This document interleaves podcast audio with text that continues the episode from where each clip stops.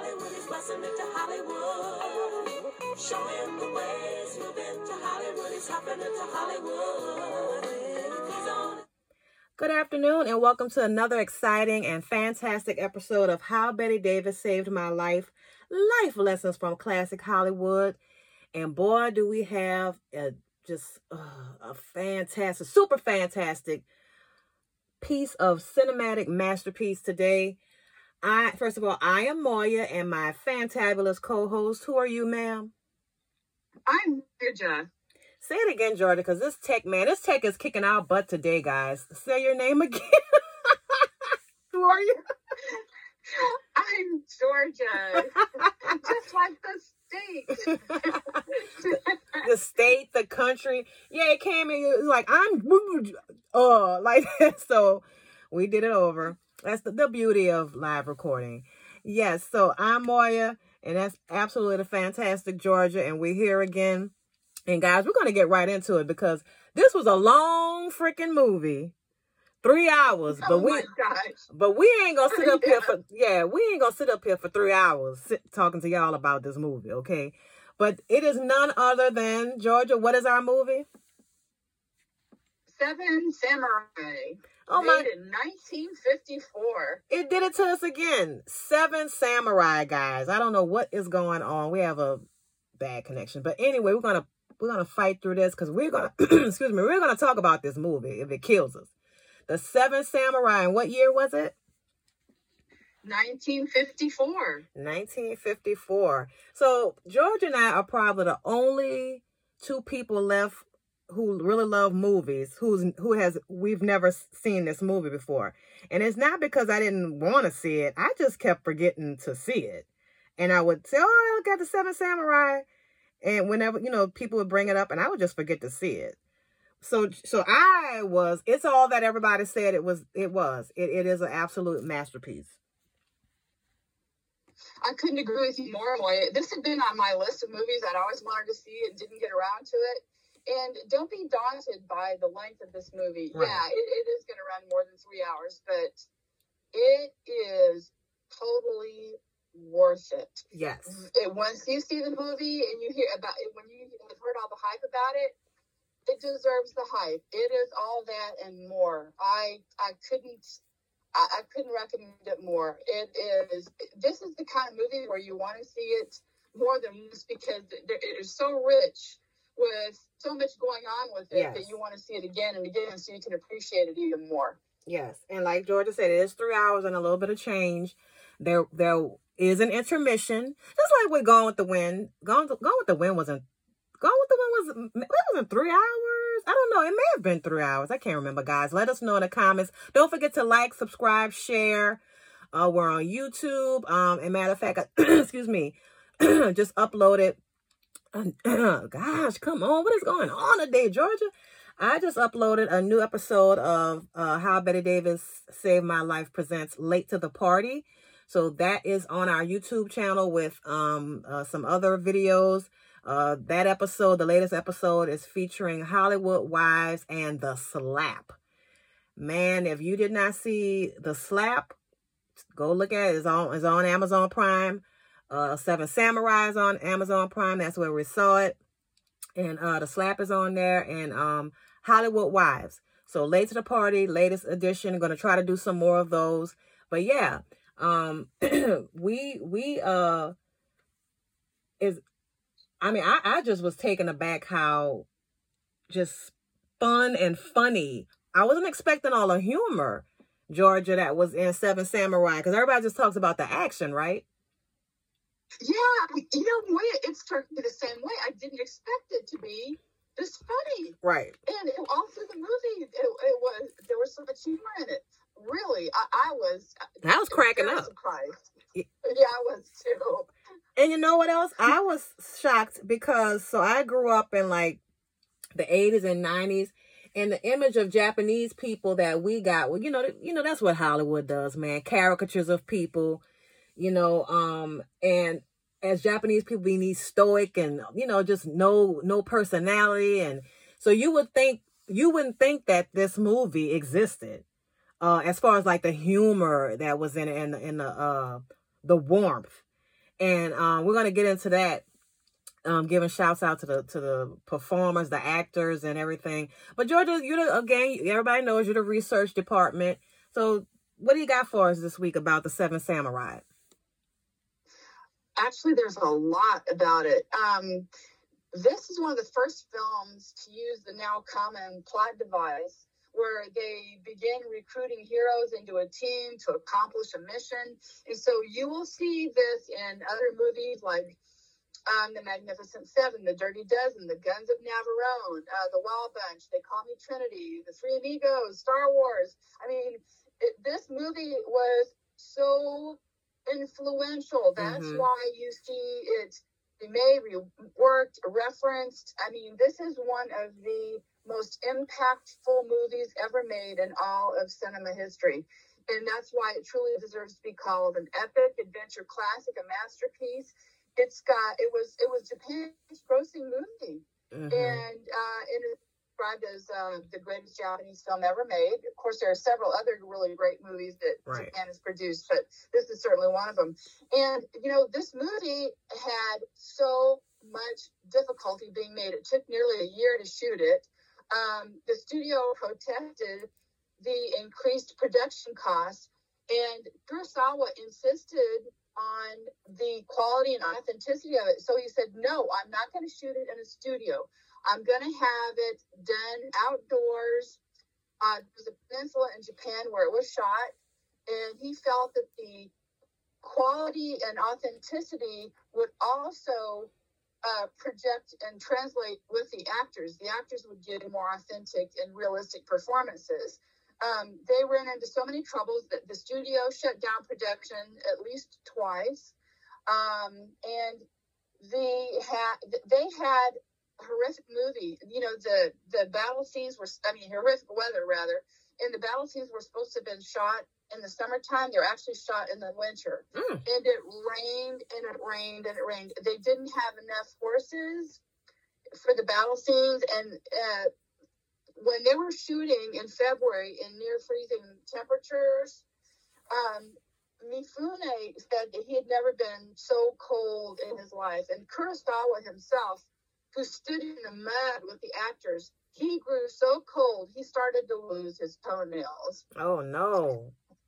yeah, yeah. But you know, the, one of the amazing things about this movie is that you feel like you are in the midst of the action, and that's because uh, Kurosawa used multiple cameras, and so he wouldn't interrupt the flow of scenes because he knew it would not only be easier to edit, but also the battle scenes he knew he could only capture just once. And so the production grew so stressful that uh, Toshiro Mifune threatened Akira Kurosawa with a gun.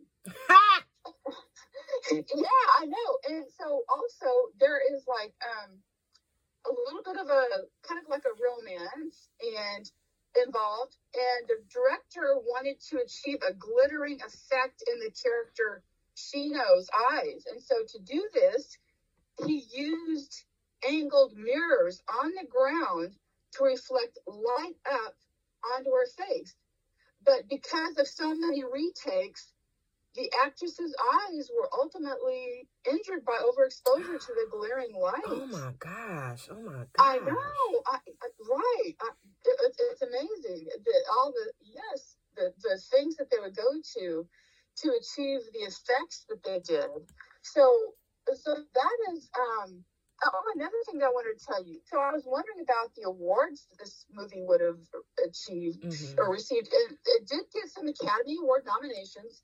It got nominated for Best Art Direction and Set Direction in black and white, and also got Best Costume Design black and white.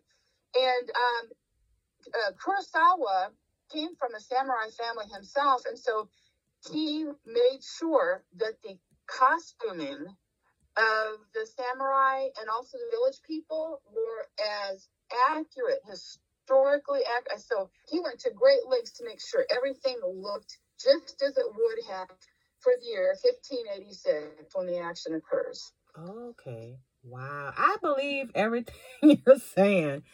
You can see the uh the effort and the professionalism that went into this.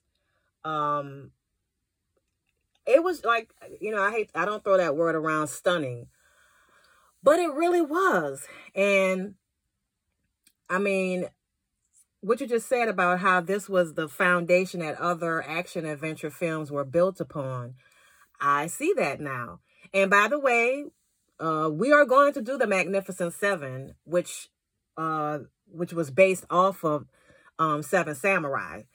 Uh, Magnificent Seven, of course, is the westernized, ver- westernized version. Ever since the term, it's a cowboy flick starring Yul Brynner and Steve McQueen, and just a whole other bunch of those great 60s uh, stars that we all love. So we're going to do that one. That'll be our next recording, and that'll follow this, and we can compare and contrast. I did see the Magnificent Seven. Totally enjoyed it. It's been a while since I've seen it, so it's going to be like looking at it all over again. Um, and George, I mean, it's just so much. We could spend an hour and some change talking about it, but I'm just talking about Seven Samurai. But I'm just going to try to boil it down. Um, what impressed me the most about this movie, and I kept saying, what is this feeling that I feel? What is this, this, uh, familiar feeling that I feel, but it feels new, brand new. And I was like, these men are men. And in today's cinema and in today's world, I mean, it's, it's, it's I sound like a crazy person saying this, but not really it is so rare on film that you see uh, men being men. And I love action movies and and, and men being men unapolog- unapolog- unapologetically men. Do you get what I'm saying? I sure do. And I appreciated the hell out of it.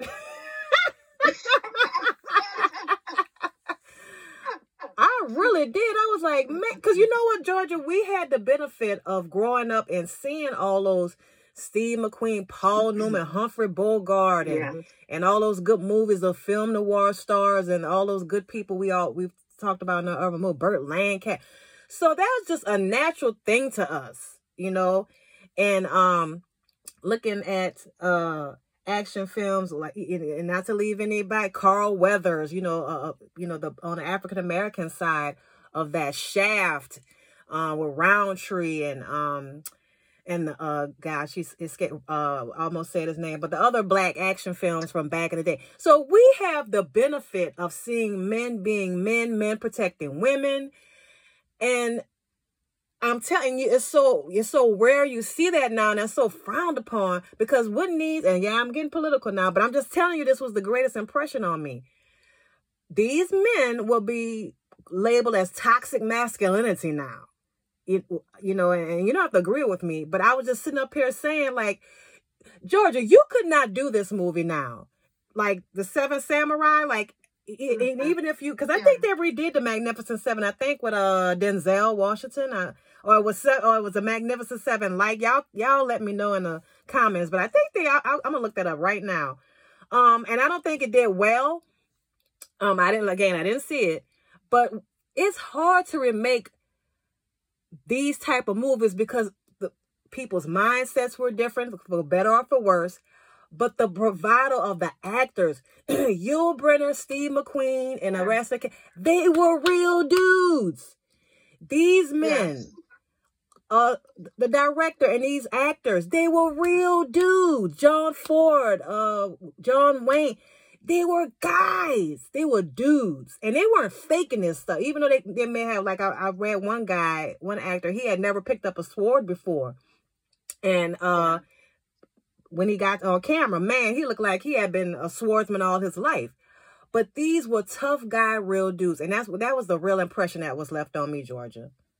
They couldn't do this movie today. They couldn't. They could not do it today. They could. I don't think they. Maybe in Japan, because Japan don't really play that woke foolishness.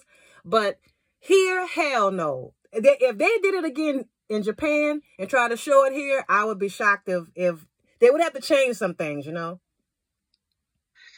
Yeah, you're so right. But you know, it's so in a way, it's very primitive and it's, but there's no nothing artificial in it. I No. think that's one of the things that we responded to. Right. Because you don't have these little uh, little artifices and little things that they bring. in, It's just so real. It's so elemental. It's right down. Yeah, it's right down to the basic elements, and it's done in such a way that there's intelligence Yes. there's philosophy. Yes. I was surprised so much the the observations and the the thought and the philosophy and there's times there where there's like tenderness in it. Yes. and it's not black and white.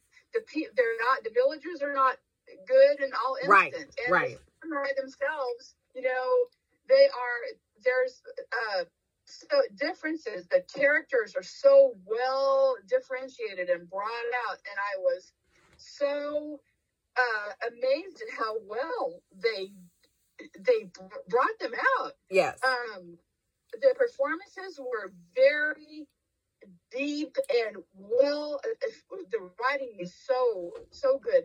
The performances like for instance i was looking at the character of the more wise or older samurai shimura. He acted with eyes. I thought oh my gosh Yes. look at that! The way and then of course it was such a contrast to toshiro mifune's character because Yes. he used his whole body yes. in her performance. And then I, uh, there's a scene where there's uh, Rikichi, uh, Rikichi's wife, Mm-hmm. and I thought she had the best female performance because She she, did. never says a word, but you see this play of every emotion go across her face. Yes. I thought, oh, look at th- this is so amazing to me. I I was taken with it, but you know, I think one of the things that I also responded to was the fact, and, and, and you know, the thing that I that makes movies like this so popular because remember when you see Braveheart, where you Mhm. see men are men, and you see Mel Gibson and and, and in that role, and you see the Patriot, Right. and those kinds of that's people they respond to they realize but that's the thing they respond to and um i i just thought this is a this is a story about courage and hope and about the odds were against them but Right. i like the way that they did so it's it's kind of like they kept like a score sheet in a way Yes. because they would show like the little like when they were up against the people you know because Right. people i mean they had they had no other hope they had no other hope but these samurai and i learned so much about the samurai culture when i Yes. did a little bit of research on this movie because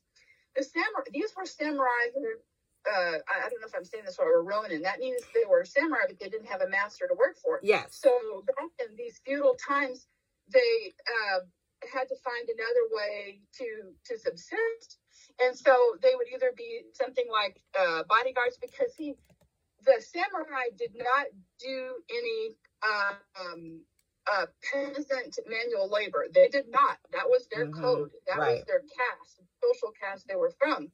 So if you, they would do uh, a task, but it had to be within their code Mm-hmm. and like they could give like sword lessons or defense lessons or whatever in exchange for shelter and food they could do things like that and so it amazed me that they found these samurai because they loved fighting and they loved battle and they liked the challenge and they had something about them that was swaggering and invincible and it was so fun to watch each one of them in their own way in their own personality Mm-hmm. uh, respond to this enormous challenge that they had Right.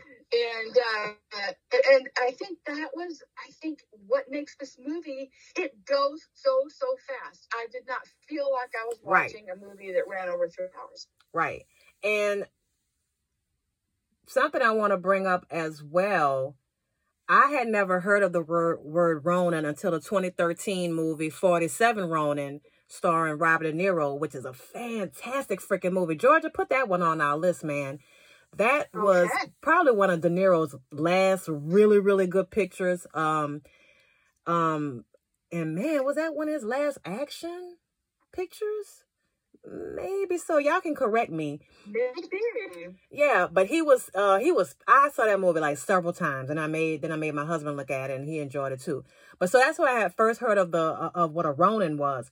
And then back to the samurai. So guys, the plot well, I think uh, it would be ha- would be helpful if we say what the plot was. the plot is these these poor farmers they're like the lowest of the low i guess on the rung on the caste system. There i don't i don't know if there's a cat outright caste system like that uh in like the indian caste system but you know uh society. And there's these bandits that keep uh raiding their village and these and it's not funny but these some gangster behind these some gangster a uh uh bandits and I was like, oh, okay, yeah, well, we, we so the first scene, like, oh, yeah, okay, we about to take this village. They're like, ah, nah, we ain't gonna take it yet because they, uh, we're gonna come back when they, when they, when the harvest is ripe and they put, when they've gotten it up in harvest, they will come back. And I mean, it's just, it is funny because, like I said, the director, Kurosawa, has a wonderful sense of humor in this movie. Um, Kurosawa, I'm sorry. And so the uh, villagers like, we ain't taking this no more. Especially one guy, Rikichi, and he's like, we ain't taking this no more. You know, so we got to do something. And uh, they go and and then go and try to recruit the samurai. That's hilarious. They go into um almost like I would call a Star Wars bar scene and getting harassed. And it's so funny, but that's why it took me back. I, what I was saying, like this movie is, it would get labeled toxic masculinity and these guys, because, they, but hey, it was funny. It's what men do. I, I don't, who cares? You know, they give each other the business and um, so that's the premise of the whole thing. And they recruit these, and, and, like Georgia said, how they recruit the seven samurai. Each they recruit each one differently. They each have their own personality, and and it's it is it's fun to watch. That's what I'm saying. This movie was so much fun. Oh yeah, it is a lot of fun and even if you have to watch it, you know, like in segments, right? You know, do it, do it, because you'll go back and you want to repeat certain scenes because yes. they will just all of a sudden they will captivate you because they're so unexpected, but yet they're. It's like wow, look, wow, you know, yeah, you will do that, right? With right. this movie, it will just surprise you, but in such a good way. It totally exceeded all my expectations. Yeah, right. And there was no right. And I like what you said earlier. The only true villain or bad guys were the bandits, but amongst the samurai and the villagers, there was no right. The, the movie is not preachy. It lets you see. I, I found it fascinating. Everyone's perspective. Everyone had a voice in this movie, and you could see everyone's perspective. Um, and and to me, the star of the whole movie, if you will, was the pacing. And the movie had to be three hours long. It probably I wonder if it was edited down from five hours because uh Kurosawa took his time to show every nuance. And like you said, um uh uh the head um Kanbei, the head sa- samurai, Shimada, he acted with his eyes. And we talked about how Bette Davis does that and other great actors do that as well. But that's another reason why this movie probably couldn't be made today because the studios would be on Kurosawa's behind. What you're doing, you're taking too long. And, uh, you know, the pacing would have been off. But you had to see every piece. And another, I think the second star of the show was the setting. I'm so glad he decided to shoot it outside because I don't think a set, uh, you know, sets are nice, but those of you when you see it for the first time or see it again, you all will realize uh, uh, uh, that they had to do it outside because the strategic war planning was so pivotal to the plot, right, Georgia? Oh, it, it had to be done outside because that is so crucial to the the way the movie how it turns out. I mean, it's crucial to the plot. You you cannot go without doing that outdoors. It had to be done that way. Right, right. Um, and so I was just impressed. Uh, I I enjoyed it. I really can't. Uh, just a little fun fact: I love animation. I love anime, uh, Japanese animation. Um, it is. I mean, I you know, there's a lot going on in the in the animation world and anime world. There's a lot of uh, IP, intellectual properties being uh, thrown around and misused. But um, the godfather, if you will, of of Japanese anime. Started with manga, which is Japanese um, comic books. Speed Racer, here he comes, here comes Speed oh, Racer.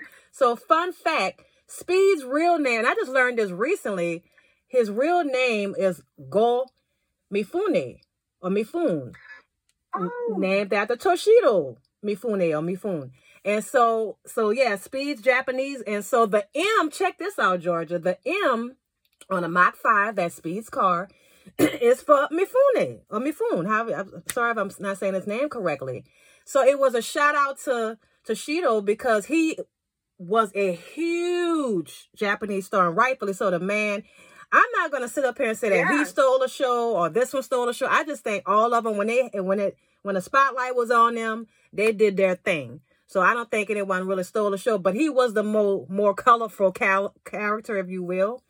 And so, Yes. um, so yeah, he so Speed Racers. That was his real his Speed Racer real name is Go Mifune or Mifune after Toshido. And then when he got here, of course, his name became Speed Racer. So that's a fun fact. And Toshido, George, I don't know if you found this out. He read for Mr. Miyagi in the original Karate Kid, but he didn't. no. Yeah, he didn't get it. Listen to why he didn't get it, because the producer said this, or the directors and the producer, I guess, said this dude is too intense.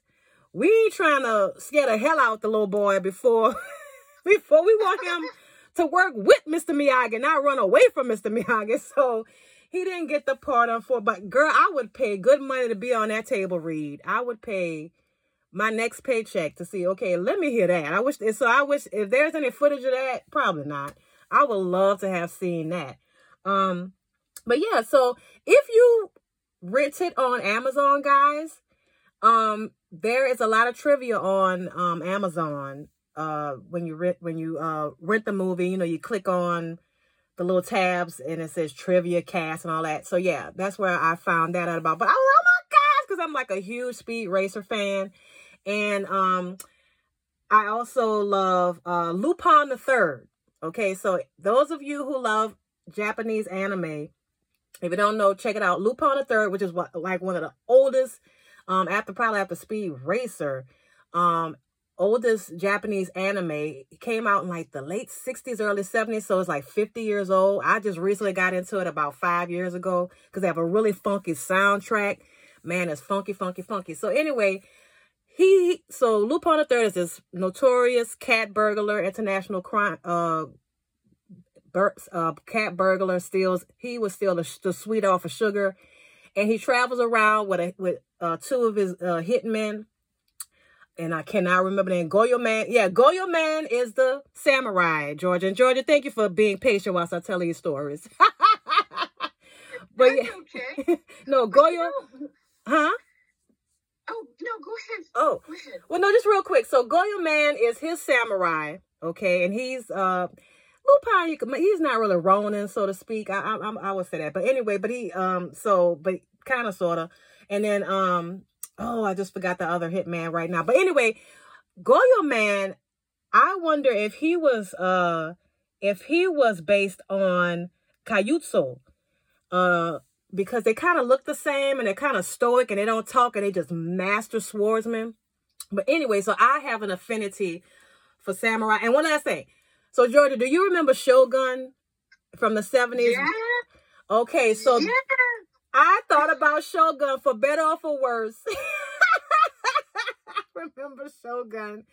I, I would have to go look and see if we can find Shogun, girl. That my family was like everybody else in the rest of the world in America. We were entranced by Shogun. So that was my first entrance into samurai and Japanese, you know, culture. But yeah, that's so fun. So thank you y'all for listening for that little rant. Thank y'all. Oh, well, I'm so glad you brought that up because I have such fond memories of Shogun. yes. the any series be on TV because it brought my family together, and I have such fond memories of it. I would show up in the evening to watch it with my mom, and and I'd say "Konnichiwa, Papa-san," and we had such a great time We did. watching Shogun. It was amazingly done. And you know, I wanted to say about the actor Toshido Mifune that I got the impression that he was kind of like a matinee idol because the man was he's uh, just handsome. He's gorgeous. He is gorgeous. He's, he's yes, and I got the feeling that the other roles that he played, uh, he was um, kind of like a, I don't know, forgive me, Brad Pitt, or Robert Redford. oh, I, Yeah, I mean, whatever, you know, Paul Newman for for yeah, Japan. yeah. And yeah, he, he's just to look at. But I was amazed when I read that he first showed up, I think, uh, to be a cameraman, and he wasn't really going to be acting, but somehow they mistook him and they let him. So he auditioned and they chose him. But his, his portrayal of that character is so.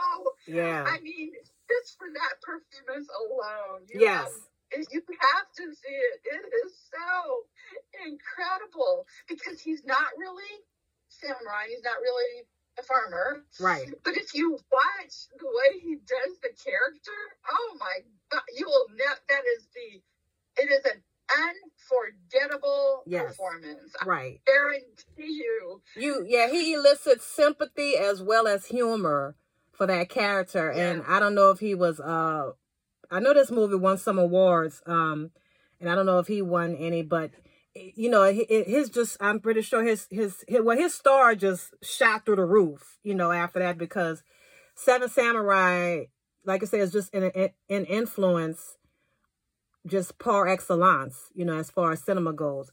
Georgia, that's all I have to say. Um, I'm gonna leave you with the last words.